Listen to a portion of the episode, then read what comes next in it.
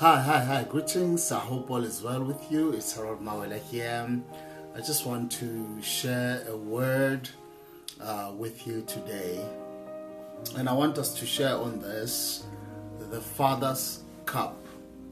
When we read John chapter 18 verse 11, it says, Jesus said, "The cup which my Father had given to me, shall I not drink?" And I want to elaborate on this or expand on this. And I would say, number one, surrender of your will. These words of our Lord point to a far greater deed than calming the storm or just raising the dead. Prophets and apostles could work wondrous miracles, but they could not always suffer the will of God. To do and to suffer His will is actually the highest form of faith that we can ever experience or embrace in our lives. To bear a daily burden so rarely congenial, so frequently to behold relief. One thing that comes out from this scripture is a cup of suffering, to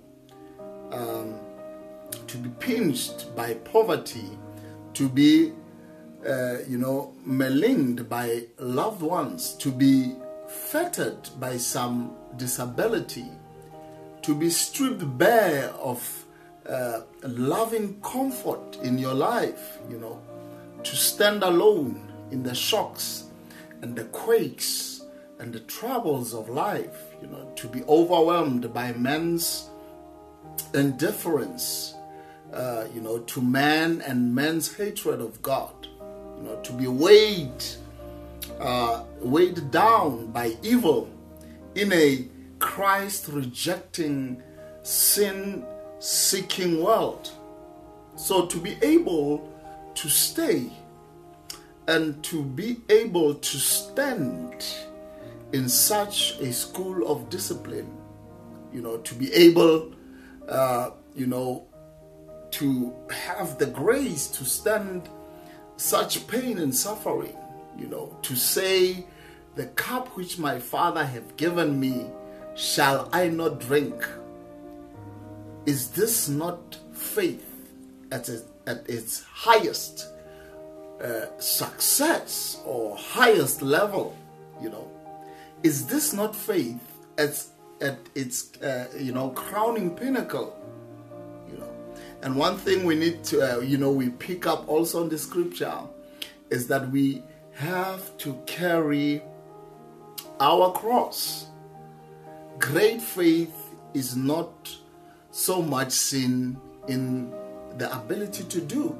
So great faith is exhibited in the willingness to suffer with patient and endurance in your life. Are you able to endure whatever that you're going through? That's a reflection of faith. To have a God of compassion and empathy, we need to have, a suffering Savior, who in all points was tested like we are, and yet without any form of sin, for who but the heart of Him could understand the suffering we chose to bear. And the other thing that reflects also is the baptism of suffering. We cannot do good to another, or save at the cost of ourselves. The afflictions we have are the price we pay to bear each other's or each one's burdens in our lives.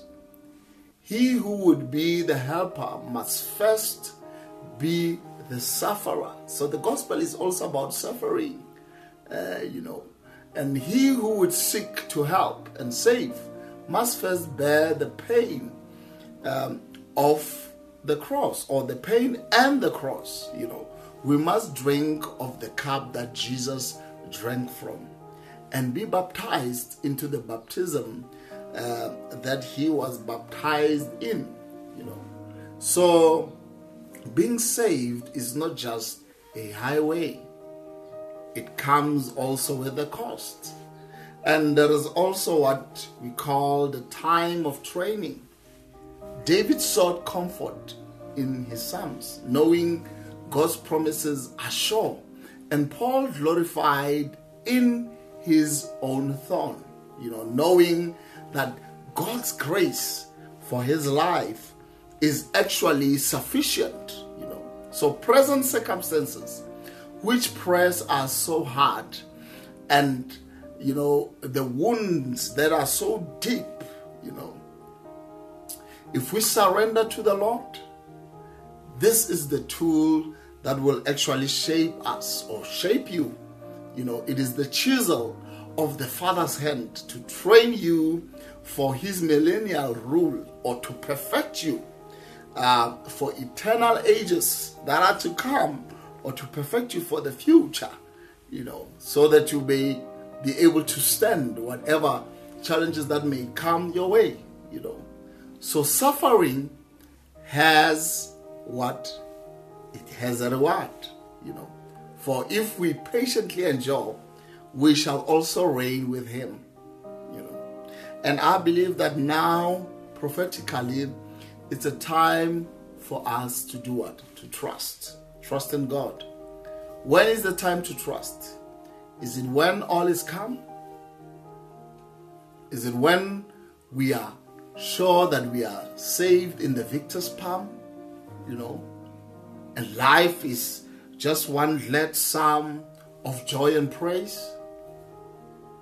Yes, but more time to trust is when the waves beat your ship so high, when the storm, you know, clouds fill the sky, you know, and prayer is one long cry.